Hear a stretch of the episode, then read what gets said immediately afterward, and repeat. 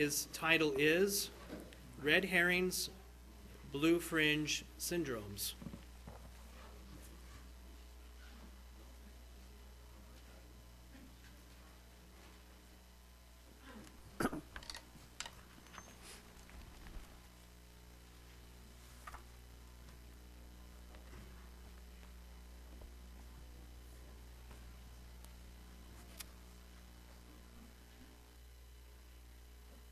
My last message about the ashes, sifting through the ashes, I actually had 33 pages of handwritten notes, and I only gave the beginning of that and the ending of it. So today I took some of the information out of the mid- middle of it and edited it into this message the red herrings and blue fringe syndromes. Would you like to be a better Christian? Do you want to be a better Christian?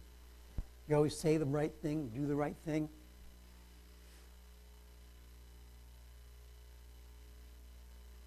So we know that we're ple- pleas- pleasing God better and more fully, manifesting ourselves in Jesus. Well, quite often, out of this desire, we can make ourselves susceptible to red herrings and blue fringe syndromes. The red herring is a figurative expression referring to a logical fallacy. It is a logical fallacy in which a clue or a piece of information is misleading or distracting from the actual question. It is a conclusion drawn from logic, but wherein there is erroneous logic or an erroneous conclusion from that logic. The blue fringe term is taken from the scriptures. It was directed by God to Israel to place blue fringes on garments as a reminder to keep all the commandments given to them by God. I like to refer to red herrings and blue fringes as diversions or shadows of reality. They come in many forms physical, ritualistic, emotional, intellectual, and are usually dressed up as something desirable, important, with an desirable, important, with an element of inherent superiority contained within them because it is supposed to improve our spirituality. And because it improves our spirituality, we need to know this, have this, and do this. But in reality, they can circumvent Jesus, be outside the teachings of Jesus, and actually impede our spiritual growth. Red herrings and blue fringes can be associated with activity or with other groups wherein there is an activity itself that confuses the activity of the group with the process of spiritual growth. An example of red herring one man years ago decided to take the end time gospel message to witness to world leaders. That way, when the end comes, he was convinced he knew what would happen, when it would happen. He knew when the end time would come. That way, the government leaders, having been witnessed to, would recognize it and could direct people accordingly. It was a laudable goal. However, this was a red herring, a logical error, fallacy. When we review the Old Testament, we find God sent his servants and messengers and prophets to rulers of ancient Israel and other countries. There was no redemption, salvation being offered to ancient Israel. The blessings offered to them were physical. This man, when undertaking the message, was witnessing to world leaders for the sake of saving man physically through the functioning of the government, not spiritually through Christ. And if that governmental leader happened to be a dictator, or even in a democratic government, they could be voted out or assassinated so that the beast could take over the nation. This man was operating out of the Old Testament. You see, because in the New Testament, Jesus circumvented the rulers and the government officials and the religious, officials and the authority and took the message of redemption and salvation directly to the people. It is the individual that is redeemed and done so through the functioning New Testament church and not world governments. The logical fallacy was the assumption that he knew when the end time was. Of course, now more than 30 years have gone by. Many of those world leaders are deceased or no longer in power. The end goal was not met, and only limited returns from the effort uh, exist. And that's one example of a red herring. We'll go to the scriptures for an example of the blue fringe. It's in Numbers 15, 38, and 39, where God gives the instructions to the children of Israel. Speak unto the children of Israel, and bid them that they make the, them fringes in the borders of their garments throughout their generations, that they put upon the fringe of the borders a ribbon of blue. And it shall be unto you a fringe, that you may look upon it and remember all the commandments of the Lord and do them that ye seek not after your own heart and your own eyes, after which you used to go a whoring. The Lord gave the instruction to Israel after they refused to go into the land and before Korah's rebellion. But right after giving the Ten Commandments, God made this statement in Deuteronomy 5:29. Oh, that there was such a heart in them that they would fear me and keep all my commandments always, that it might be well with them and with their children forever. So God knew in advance that they were deficient in one key ingredient that would inhibit them from being able to keep the covenant agreement they were making with him that key ingredient was heart. And so it wasn't too long in time before they failed to obey the Lord, even with the blue fringe. In Numbers 25,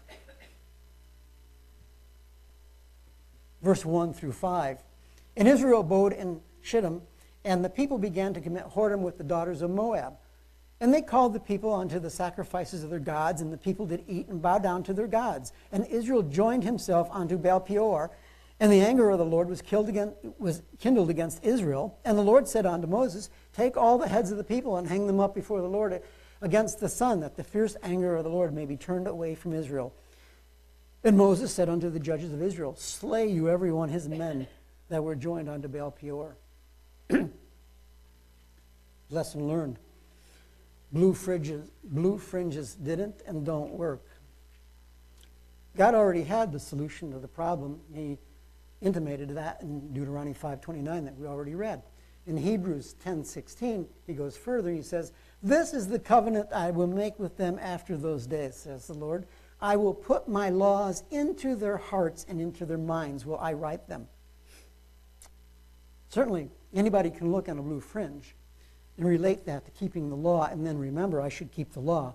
But the problem is recalling the specific law for the situation that we're in. The limitations of men preclude his ability to do this. we could go on and review all the failings of Israel throughout the Old Testament. The cause was the same, the solution is the same, and the lessons learned is the same. Red herrings and blue fringes don't work. There are two possible outcomes of, from blue fringes that I've identified, and there may be more. It can become a total false religious system involving such things as we do have in other religions today, such as the crucifix. It can go on and become an idol and a point of pride and arrogance. Or the reminder itself becomes transparent.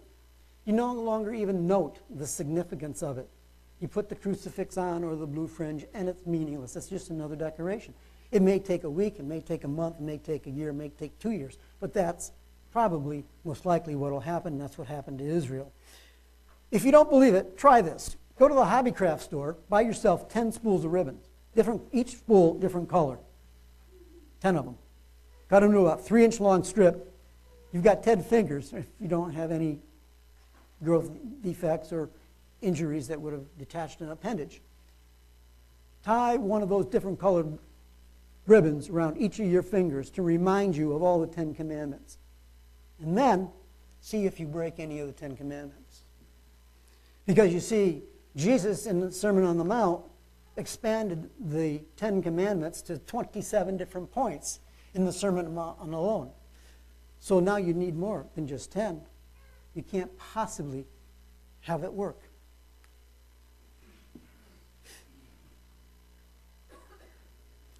But it's even greater problem than that.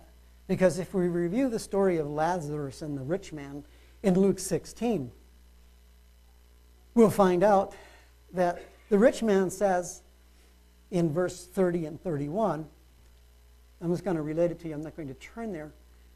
Uh, send one from the dead, because certainly if you send a man that was dead back to them, a resurrection, certainly they will listen. And what was the response? No, they won't listen. If they don't hear the prophets, no. Just like the blue fringe. No. And Israel didn't believe their own eyes. We can go back to Numbers 14:1. Israel visually saw and experienced God's miracles that brought them out of Israel. Yet they were afraid to enter the promised land and wished they were back in Egypt. And we find out that all the things that happened to them were examples for us. 1 Corinthians 10 11. 1 Corinthians 10 and 11. Now, all these things happened unto them for examples, that they are written for our admonition, upon whom the ends of the world have come. It's for us to learn from their shortcomings, to avoid red herrings, blue fringes, and the end result of them. Hebrews 10:1 For the law having a shadow of good things to come and not the very image of the things can never with those sacrifices which they offer year by year continually make the comers thereunto perfect. The, the, the red herrings and the blue fringes are not going to make you perfect, as God said back in Deuteronomy 5. Here again is the key ingredient in Mark 12:30. And thou shalt love the Lord thy God with all thy heart, and all thy soul, and all thy mind, and all thy strength. This is the first commandment. Matthew 5 6. Blessed are those that do hunger and thirst after righteousness, for they shall be filled. Matthew 5 20. For I say unto you that except your righteousness shall exceed the righteousness of the scribes and the Pharisees, who had blue fringes on their gowns, you shall no case enter into the kingdom of heaven. And it should be noted that those who gave Judas 30 pieces of silver had blue fringes on their, ground, on their gowns. Romans 1:17 For therein is the righteousness of God revealed from faith to faith as it is written the just shall live by faith. So what is the significance of the Jew? Paul talks about this in Romans 3 verse 1. 1 and 2. What advantage has the Jew? Or what profit is there of circumcision? Verse 2 Much every way, chiefly because unto them were committed the oracles of God. But then he goes down in Romans 3 9, and he says, What then? Are we, we, that is, we being Jews, better than they, the Gentiles? No, in no way. For we have both proved, both Jews and Gentiles, that they are all under sin.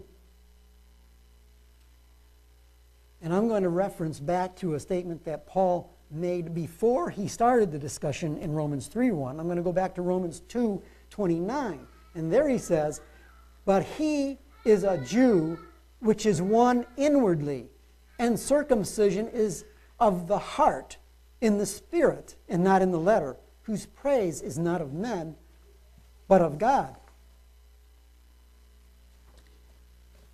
There are many different forms for red heifers and uh, red heifers. you know, these animals get real confusing sometimes. You know, heifers and, and herrings. I wouldn't make much of a farmer, would I? I'd have the birds and the cows mixed together. But they can come in many forms. And Jesus met a woman back in John 4 19 through 23.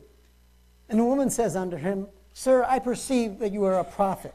Our fathers worshipped in this mountain, and you say that in, in Jerusalem is a place where men ought to worship. And Jesus said unto her, Woman, believe me, the hour cometh when you shall neither in this mountain nor yet at Jerusalem worship the Father.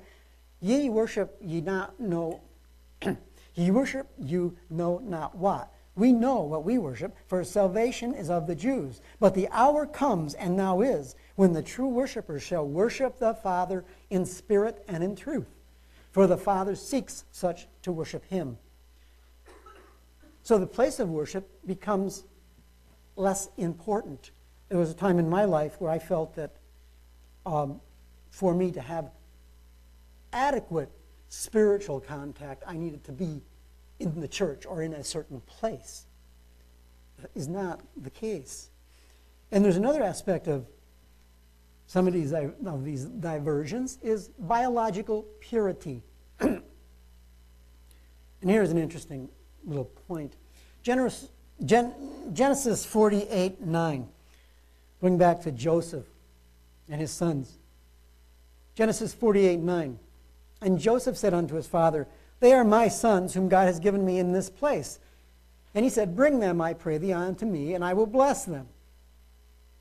Skipping on down to Genesis 48 16. The angel which redeemed me from all evil, bless the lads, and let my name be upon them, and the name of my fathers, Abraham and Isaac, and let them grow into a multitude in the midst of the earth. Now, point that I want to make here is actually found back in Genesis 41 45.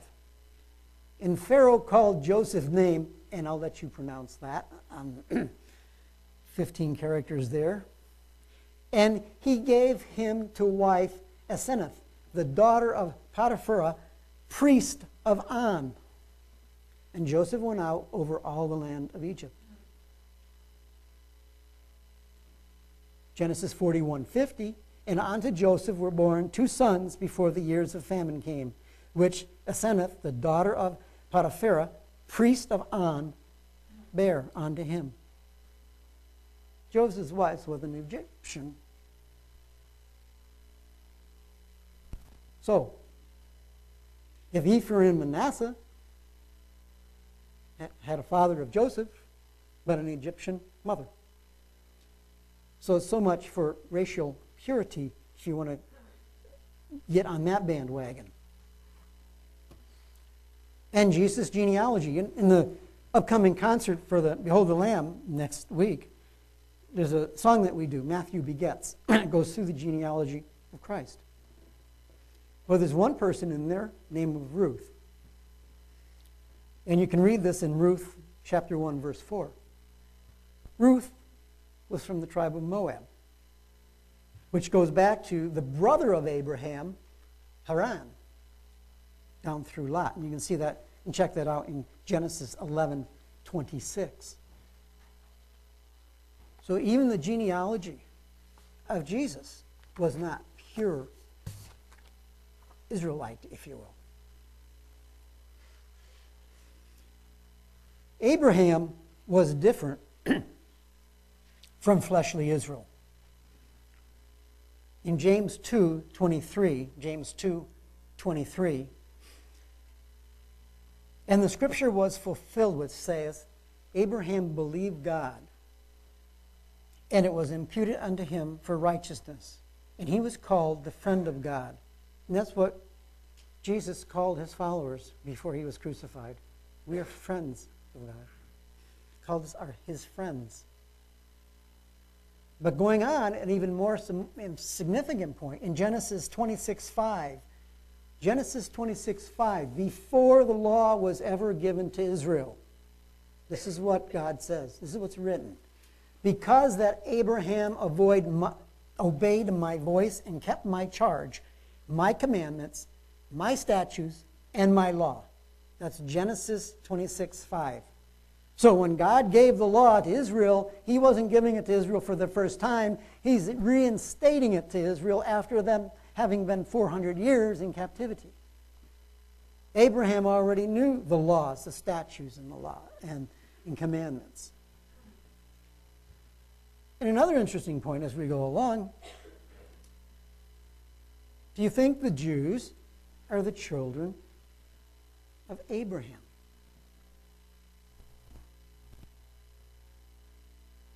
Because you see, in John 8, 37, 39, John 8, 37 through 39, Jesus speaking says, I know that you are Abraham's seed. Seed is Strong's number 4690, which means the seed of the next generation that will germinate the next generation. Jesus continues, But you seek to kill me, because my word has no place in you. I speak that which I have seen with my Father, and you do that which you have seen with your father. They answered him and said unto him, Abraham is our father. And Jesus said unto them, If you were Abraham's children, you would do the works of Abraham.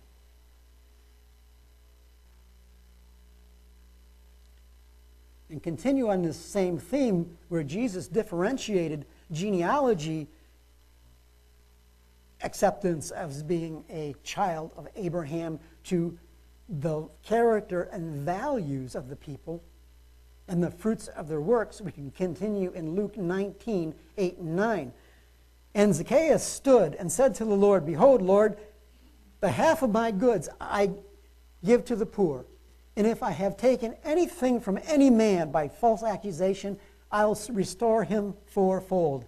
And Jesus said unto him, This day is salvation come to this house, for so much as he also is a son of Abraham. So you can be a seed of Abraham, but a child of Abraham is somewhat different.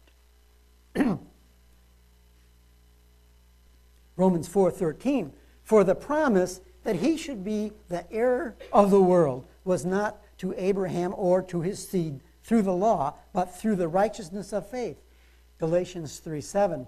Know ye therefore that they which are of faith, the same are the children of Abraham.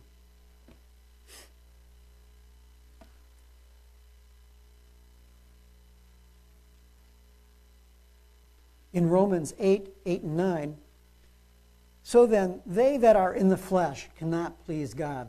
But you are not in the flesh, but in the Spirit if so be that the Spirit of God dwell in you. Now, if any man have not the Spirit of Christ, he is none of his. Romans 8 4. That the righteousness of the law might be fulfilled in us, who walk not after the flesh, but after the Spirit. No, it did not say that the law be fulfilled by us, but the law be fulfilled in us. What's the difference? Old Testament Israel tried to keep the law by what they did. We have the law inherently in our heart, or should have, or should be trying to improve that situation through following the instructions of Jesus.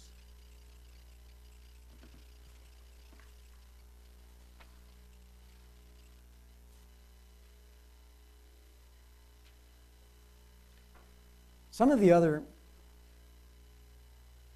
diversional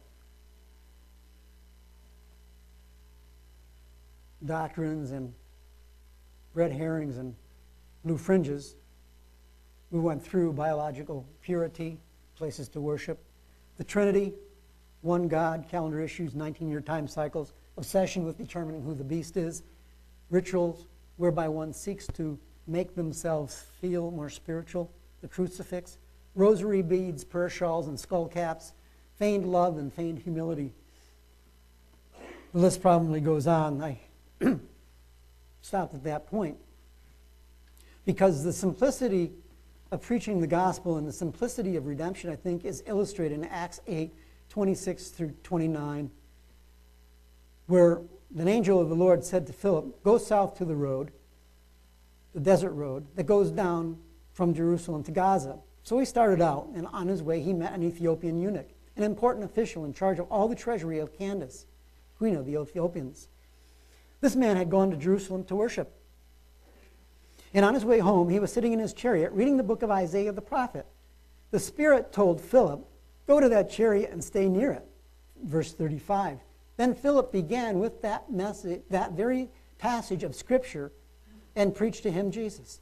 Told him of the good news of Jesus. Now, at that point in time when this event happened, it was about, I'm going to estimate, about eight years after the death of Jesus. None of the Bible had been written. Perhaps some other letters were written. The Trinity came about in 325 AD after it became a doctrinal creed at that conference. So, of course, they say if you don't believe in the Trinity, you can't be a Christian. So, the day before they made the Trinity doctrine a creed, you were a Christian. Two days later, oh, you don't believe in the Trinity? You're not a Christian. Oh, really? They don't have the power to take God's Holy Spirit from you.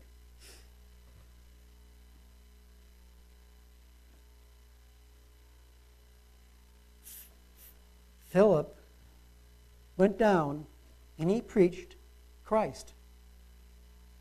He probably preached what Christ did during his life, Christ's, uh, Christ's death, crucifixion, and resurrection. Real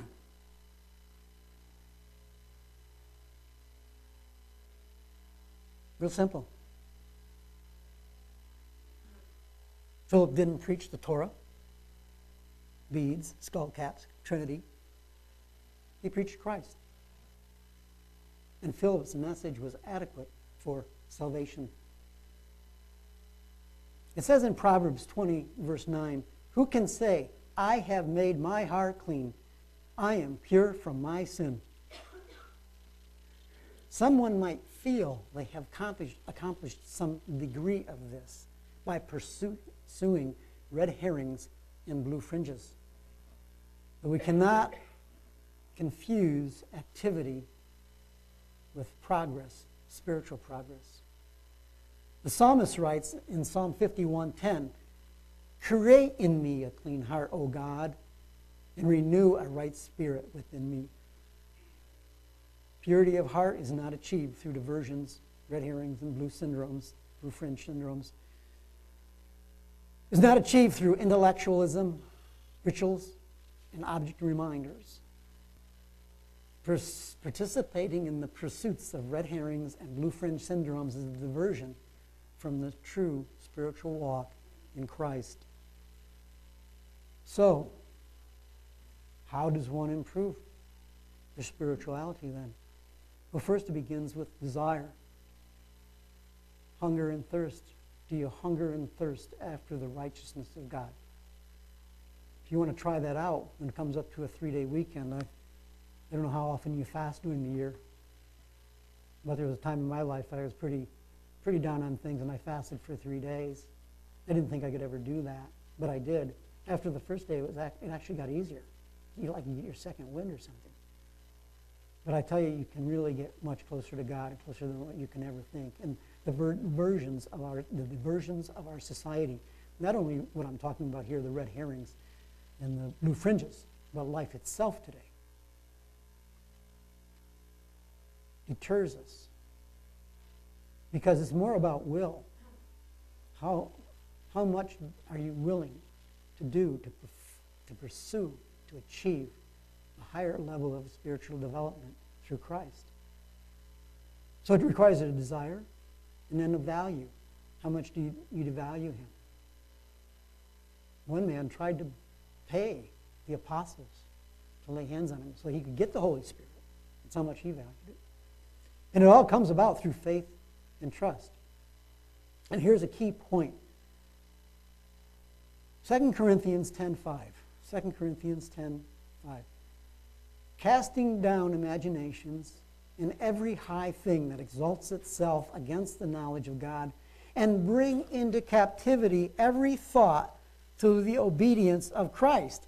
Now, there's nothing in the Old Testament that I know of that says ancient Israel was told to bring their thoughts into captivity. Here he's saying, bring your thoughts into captivity. The blue fringe can't get that done. But the scriptures tell us how to do it. And I'm going to paraphrase this in the present tense from past tense, John 14, 26. John 14, 26. But the Comforter, which is the Holy Spirit, whom the Father has sent in my name, he who shall teach you all things and bring all things to your remembrance whatsoever I have said unto you. So, who brings these things into your mind? Not a blue fringe, the Holy Spirit. The Holy Spirit brings it into your mind. That's the tickler file, not a blue fringe. Your task, my task, our task is to stay in touch with God the Father and Jesus Christ. So we're motivated, motivated by the Holy Spirit within us. Not looking to blue fringes and red herrings.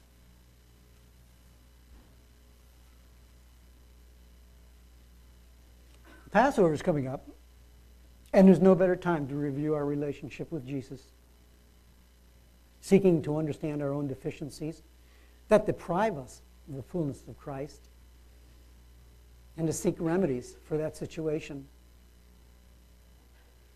Hebrews 10:16 references the key ingredient again. The key ingredient. This is the covenant that I will make with them after those days, says the Lord. I will put my laws into their hearts, and in their minds will I write them. Do you believe that? Because it can't happen if you don't believe it. If you don't believe God's going to write his law into your heart and into your mind, so you don't need strings on your fingers or ribbons on your finger or a blue fringe, it's not going to happen. You're going to stifle yourself if you don't believe it. You must believe that he will do that for you. And then study accordingly and direct your life accordingly. Hebrews 3:12.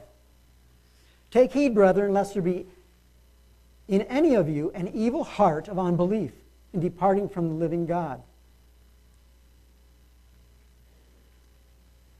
1 Timothy 4 14, and we'll conclude here today. Neglect not the gift that is in thee, which was given you by the prophecy and with the laying on of the presbytery.